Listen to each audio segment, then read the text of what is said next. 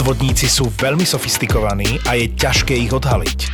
Možno práve teraz dostali chud na tvoju kartu a tvoje peniaze. Slovenská sporiteľňa ti prináša poistenie zneužitia platieb cez aplikáciu George, George a aj tento podcast z produkcie ZAPO.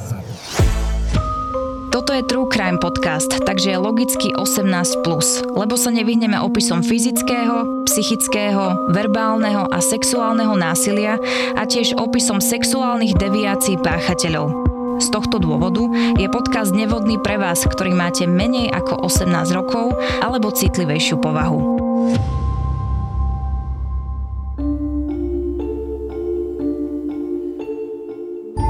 Ženeviev vyšla z pracovne a zavolala na Miriam, svoju desaťročnú dceru. Veľmi sa jej nechcelo.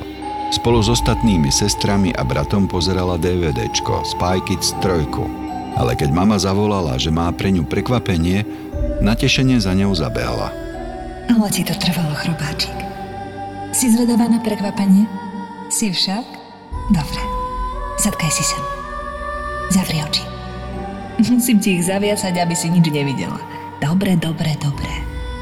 Ruky daj za chrbát, zakon si hlavu. Zlatá si. Už len chvíľku, hneď to bude.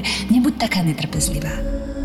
No, teraz ťa chytím za vlásky a už to bude, už to bude chrobáčik. Ženeviev chytila svoju malú dceru Miriam pevne za vlasy. Ešte viac jej zaklonila hlavu dozadu, aby sa obnažil krk. Potom vytiahla spoza chrbta nôž a jedným ťahom svoju desaťročnú cérku podrezala. Rovnako podrezala Ženeviev aj svoje ostatné deti, všetkých 5 súrodencov. Ide o jeden z najtragickejších prípadov, ktorý sme zatiaľ spracovali, teda aspoň subjektívne to takto hodnotím. Aké máš pocity ty po oboznámení sa s ním? Zviera mi žalúdok hoci samozrejme som si príbeh prečítal vopred a pripravil som sa na to, to je strašný príbeh.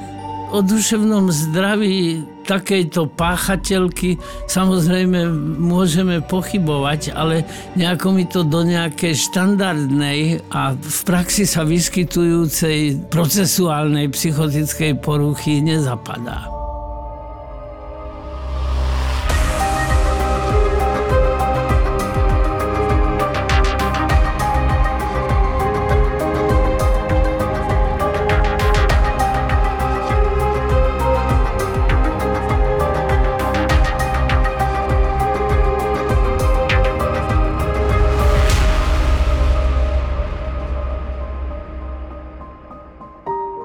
Belgičanka Genevieve Lermit sa narodila 16. novembra v Bruseli.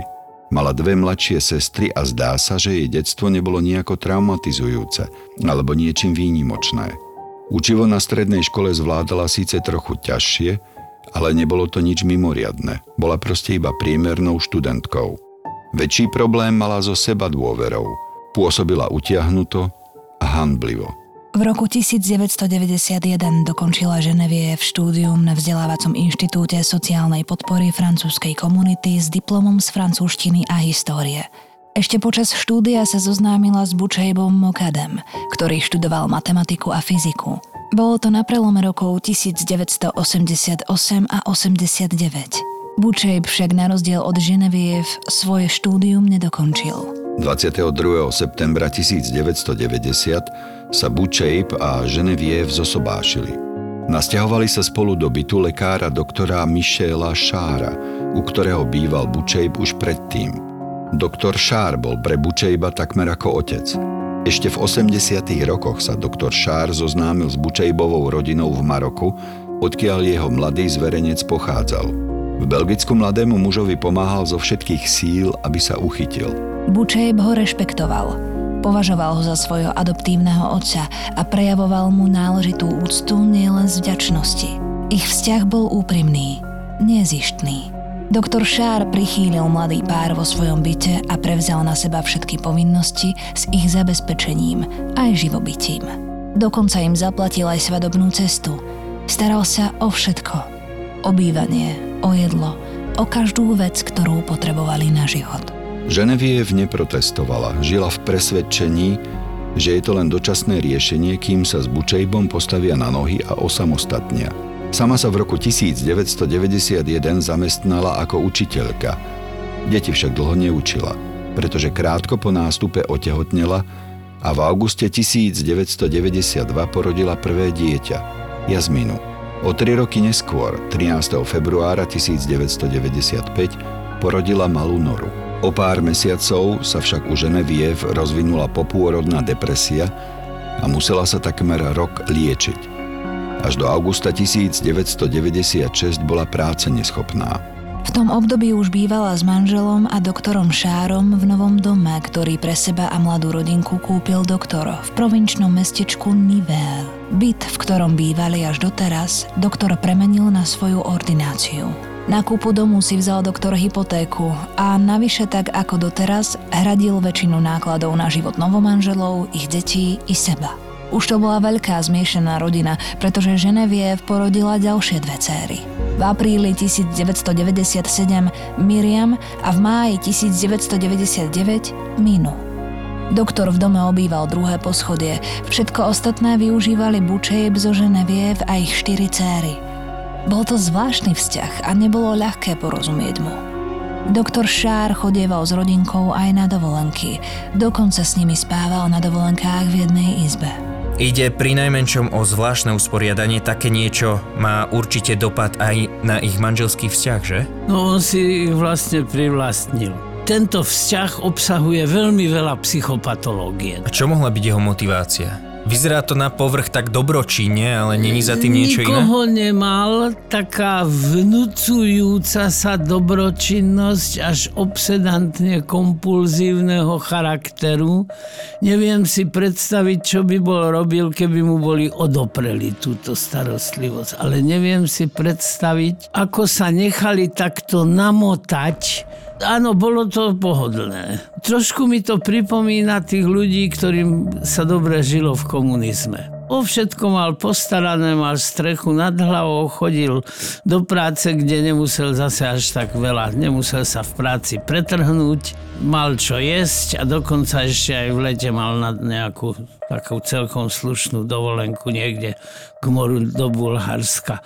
No a toto bolo zabezpečené tým režimom, ktorý tu panoval a v tomto prípade týchto mladých ľudí to bolo zabezpečené tým patriarchom, ktorý si ich privlastnil majetnícky, stal sa vlastne ich majiteľom. Ako takým príkladom extrémnosti tohto usporiadania môže byť aj vlastne fakt, že on s nimi bol aj na svadobnej ceste, ktorú zaplatil, dokonca s nimi spal aj na hotelovej izbe. Už to samo o sebe je choré, lebo keď bývam u svokrovcov, alebo teda s niekým v jednom dome, tak máme intimnú sféru veľmi prísne vymedzenú pokiaľ aspoň trochu to priestorové možnosti umožnia.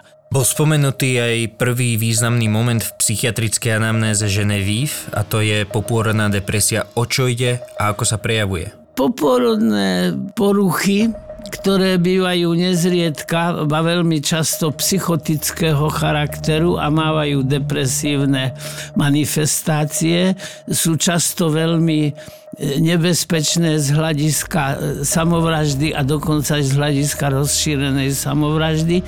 Popôrodnou psychotickou depresiou trpiaca matka môže spáchať samovraždu a vziať zo sebou dieťatko na druhý svet. Upozorní nás to na to, že v genetickej výbave takejto ženy môžu byť nejaké rizikové fenomény.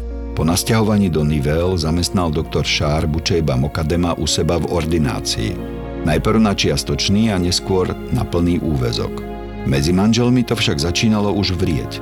Napätie sa stupňovalo a Bučejb začal čoraz viac času tráviť mimo domova, v miestnom bare alebo vo wellness centre.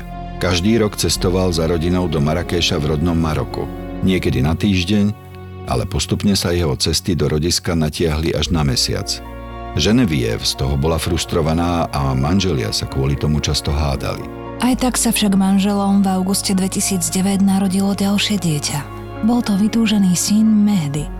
Trápenie Ženeviev to však neutíšilo a tak jej doktor Šár odporúčil, aby navštívila psychiatra. Posluchla ho a v roku 2005 začala navštevovať doktora Diderika Veldekensa. Vo februári 2007 odcestoval Bučejb raz opäť do Marrakeša za rodinou. Vrátiť sa mal 28. februára. V ten deň zašla Ženeviev s najstaršou dcérou Jazminou k dermatológovi.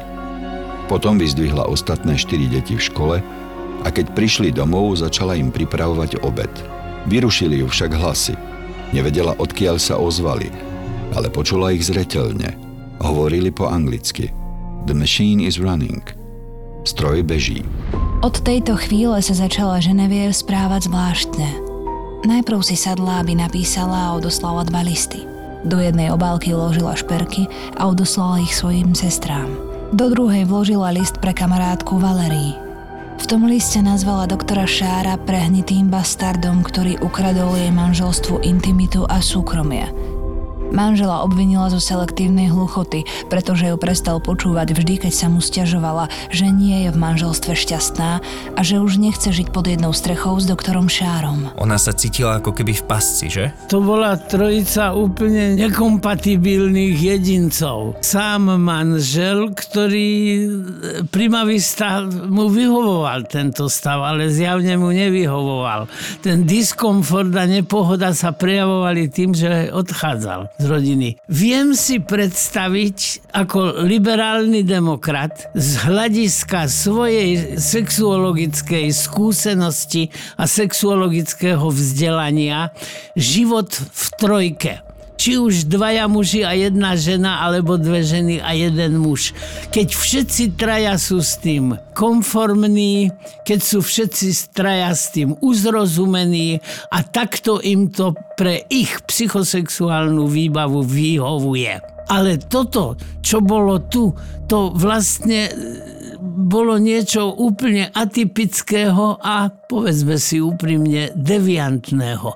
I keď Sám sa priznám, že pomenovanie pre t- túto sexuálnu deviáciu nemám.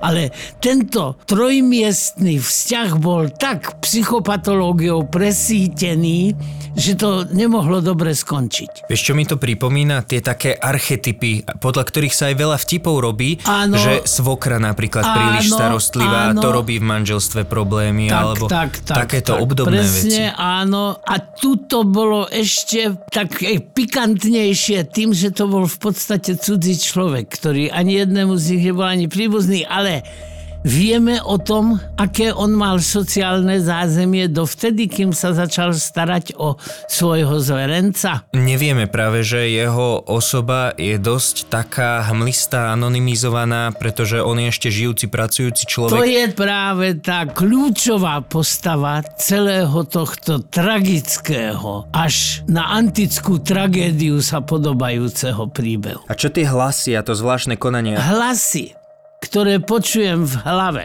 tak typicky procesuálne psychoticky ochorevší jedinci tieto hlasy považujú za realitu. A práve to robí procesuálne schizofrénne ochorenie bizarným oproti realite, oproti osobám duševne zdravým. Skôr si myslím, že ona tú hranicu medzi realitou a tými hlasmi, ktoré ona počuje v hlave, že mala o nich predstavu, ktorá nebola vyslovene procesuálne psychotická. A napísala dva listy, jeden teda sestrám a druhý kamarátke, kde sa stiažovala na tohto doktora no, Šara a to bolo na reálnom prípade, základe. V každom prípade ona vedela pomenovať svojim laickým spôsobom tú zjavnú psychopatológiu, ktoré, ktorou bol tento trojmocný, trojmiestný vzťah presítený. Nevedela sa jej vzoprieť, pretože bola taká povaha,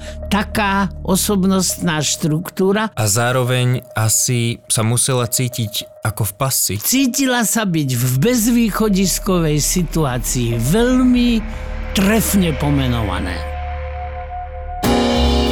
Dnešnej rýchlej dobe, plnej stresu a negatívnych slov, je naša psychická pohoda často pod tlakom. Výskumy ukazujú, že naše mentálne zdravie úzko súvisí s fyzickým. Slova môžu nielen zraňovať, ale môžu tiež ovplyvňovať našu imunitu a celkovú pohodu. Je dôležité byť si vedomý toho, ako naše prostredie a choré reči, ktoré počúvame, ovplyvňujú náš vnútorný svet.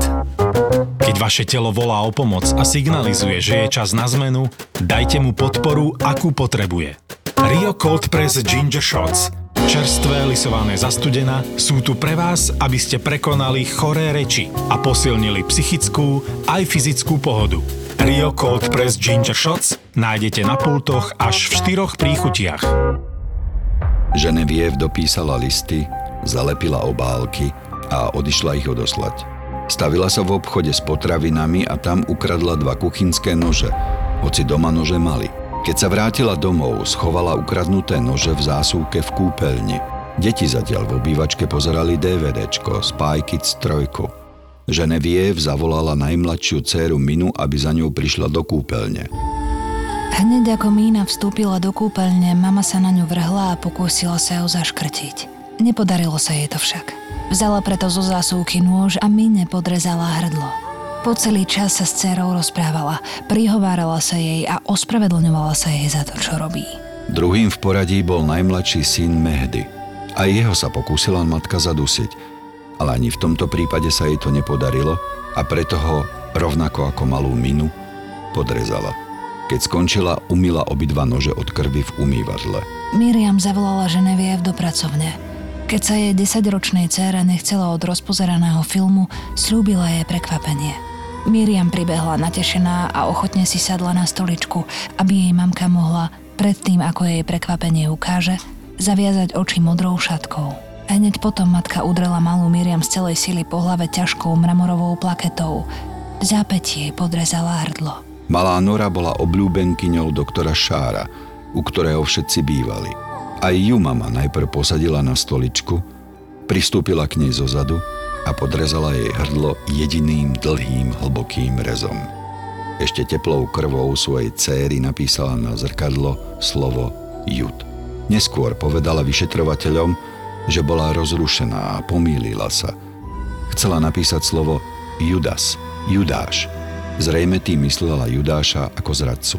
Najstaršiu Jazmin napadla Ženevie hneď potom, ako po jej volaní vstúpila do pracovne.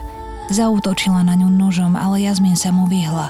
Vytrhla sa matke a spadla na zem. Ženeviev ju však dostihla a premohla. Zasadila jej niekoľko bodných rán. Jedna, ktorú namierila do chrbta, bola zvlášť hlboká. Potom Ženeviev svoju dceru, rovnako ako ostatné štyri deti, podrezala. Po vyvraždení svojich detí sa Ženeviev rozhodla spáchať samovraždu. Mala v úmysle zvaliť sa na nôž. Neurobila to. Namiesto toho vyšla z domu pred dvere a červenou fixkou na ne napísala Zavolajte políciu. Potom zavolala záchranku a aj policajtov.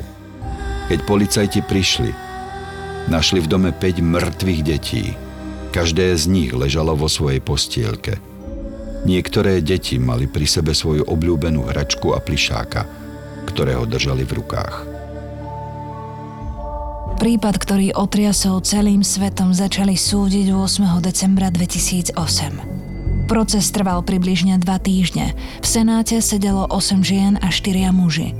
Genevieve Lermite sa k vražde svojich detí priznala a preto sa pojednávanie sústredilo na to, čo viedlo bývalú učiteľku k spáchaniu takej hrôzy. V záverečnej reči Ženeviev prejavila lútosť nad svojimi činmi a uviedla, že príjme akýkoľvek trest, ktorý jej porota udelí. Pôsobila ako prázdna bytosť bez duše. Prokurátor žiadal, aby ju uväznili na 30 rokov.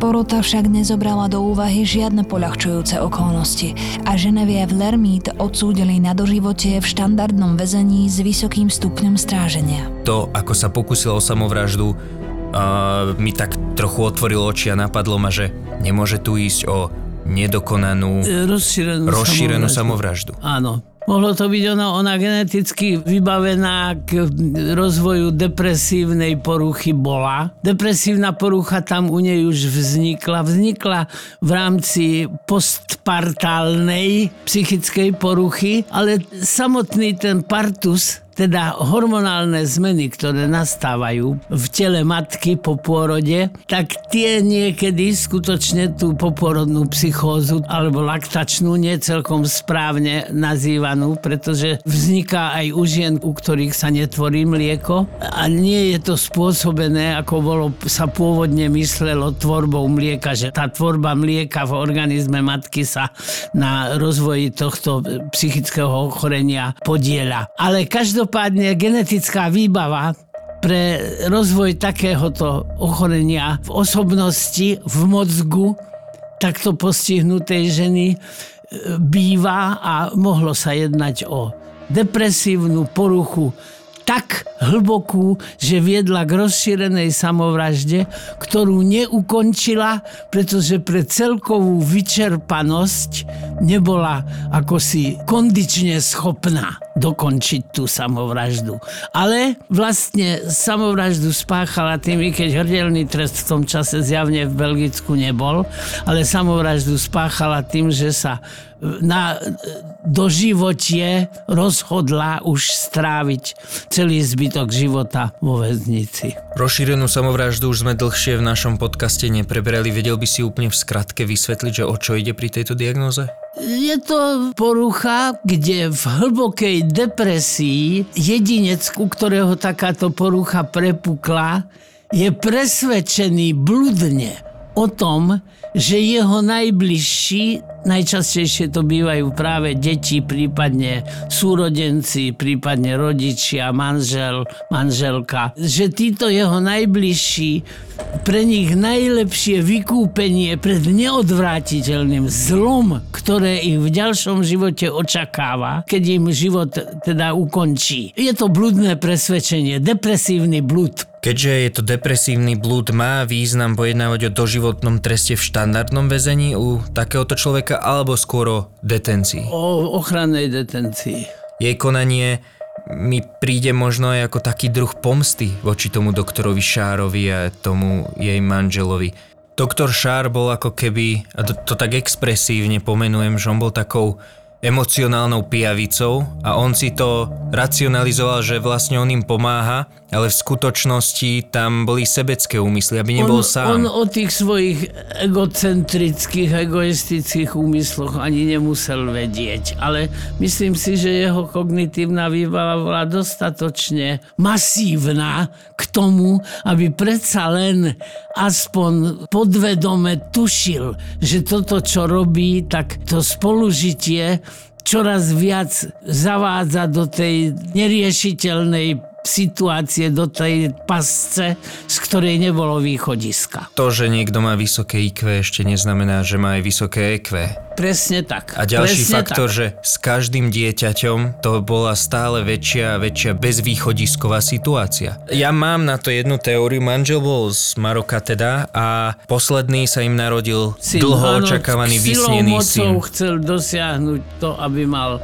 mužského potomka. Áno, to je teória, ktorá nemá vôbec konšpiratívny nádych. Môže to tak byť. Počas výkonu trestu podala Ženevie v žalobu na svojho psychiatra. V žalobe uviedla, že keby bol za ňou zašiel, ako ho žiadala, keď bola rozrušená, zločin by nespáchala. Trvala na uznaní škody, ktorú utrpela v dôsledku nečinnosti psychiatra. Žiadala odškodné 3 milióny eur. Počas procesu na jej obvinenie reagoval doktor Veldekens, že sa s ňou po prvom alarmujúcom liste stretol, ale 13. februára, keď ho žiadala o ďalšie stretnutie, sa s ňou nemohol vidieť, pretože mal plný program. V decembri 2011 prípad žaloby voči doktorovi Veldekencovi zamietli. Súd rozhodol, že trestné obvinenia voči psychiatrovi sú irrelevantné. Mohlo tu skutočne dôjsť k pochybeniu psychiatra? Zjavne to aj pochybenie bolo, ale neodvážim sa vynášať súdy, pretože nie som si istý, ako by som sa ja v tejto situácii zachoval. Mám pravdepodobnosť blížiacu sa...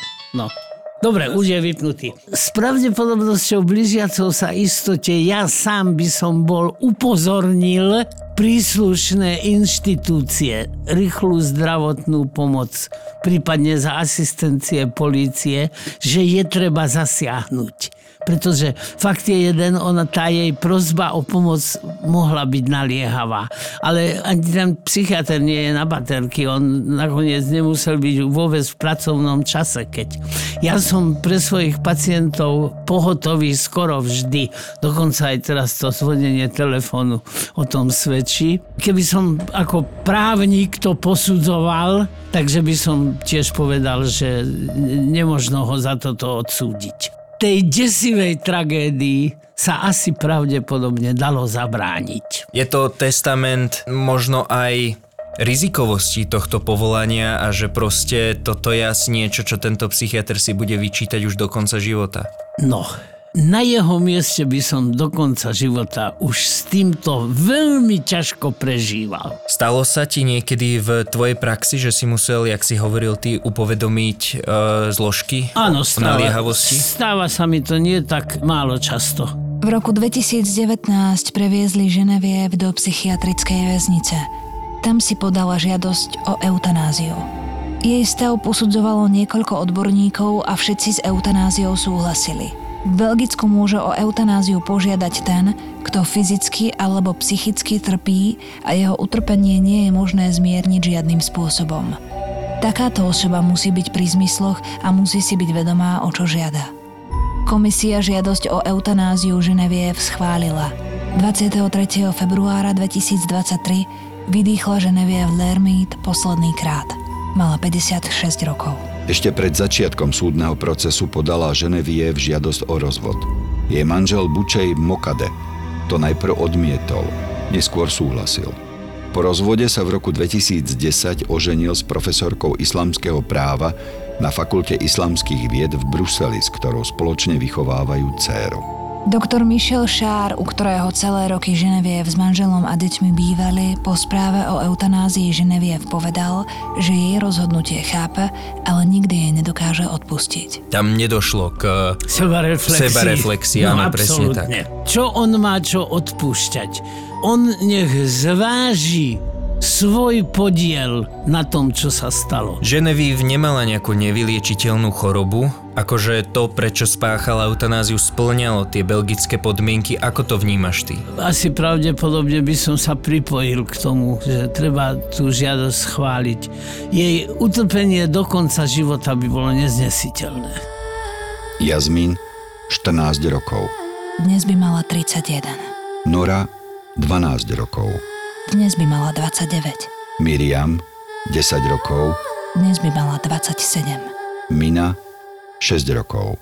Dnes by mala 23. Mehdy, 3 roky.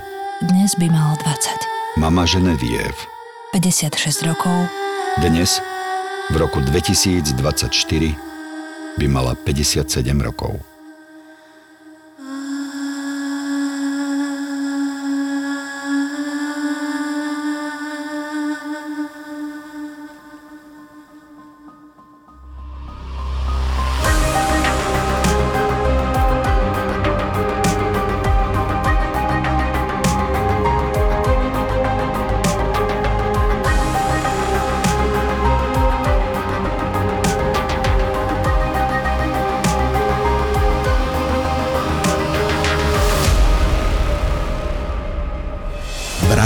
Psyché v štátnej filharmónii? Neopakovateľné predstavenie odštartuje hlavná hviezda podcastu pán doktor Svetozár Droba hrou na klavíri. A to nebude jediné prekvapenie. 10. marca sa v štátnej filharmónii v Košiciach okrem najpopulárnejšieho slovenského podcastu Vražedné psyché predstavia premiérovo aj chalaní z Tour de Svet. Tour de Svet. Dva obľúbené podcasty naživo, dva neopakovateľné zážitky v jeden výnimočný večer v Košiciach. V nedelu 10. marca. Vstupenky ako vždy na SK.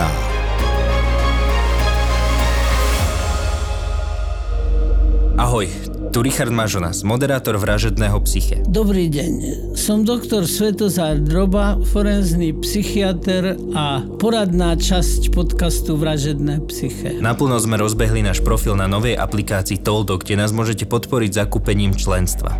A čo za to dostanete?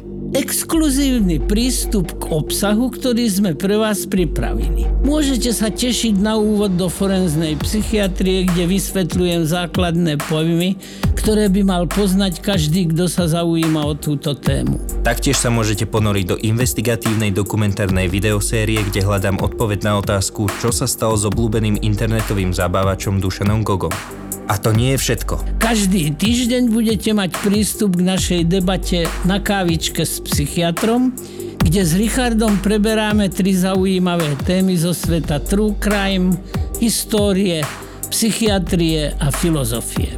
Je to tiež priestor pre vaše otázky, ktoré radi zodpovieme. A ako bonus dostanete aj extra nahrávky z našich rozhovorov k jednotlivým prípadom, ktoré sa do finálnej podoby epizódy nakoniec nedostali. Vaša podpora nám umožní prinášať vám ešte viac fascinujúceho obsahu. Pridajte sa k nám na Toldo a staňte sa súčasťou našej komunity. Link nájdete v popise epizódy. Ďakujeme. Ďakujeme. Zapo. Zábrná v podcastovách.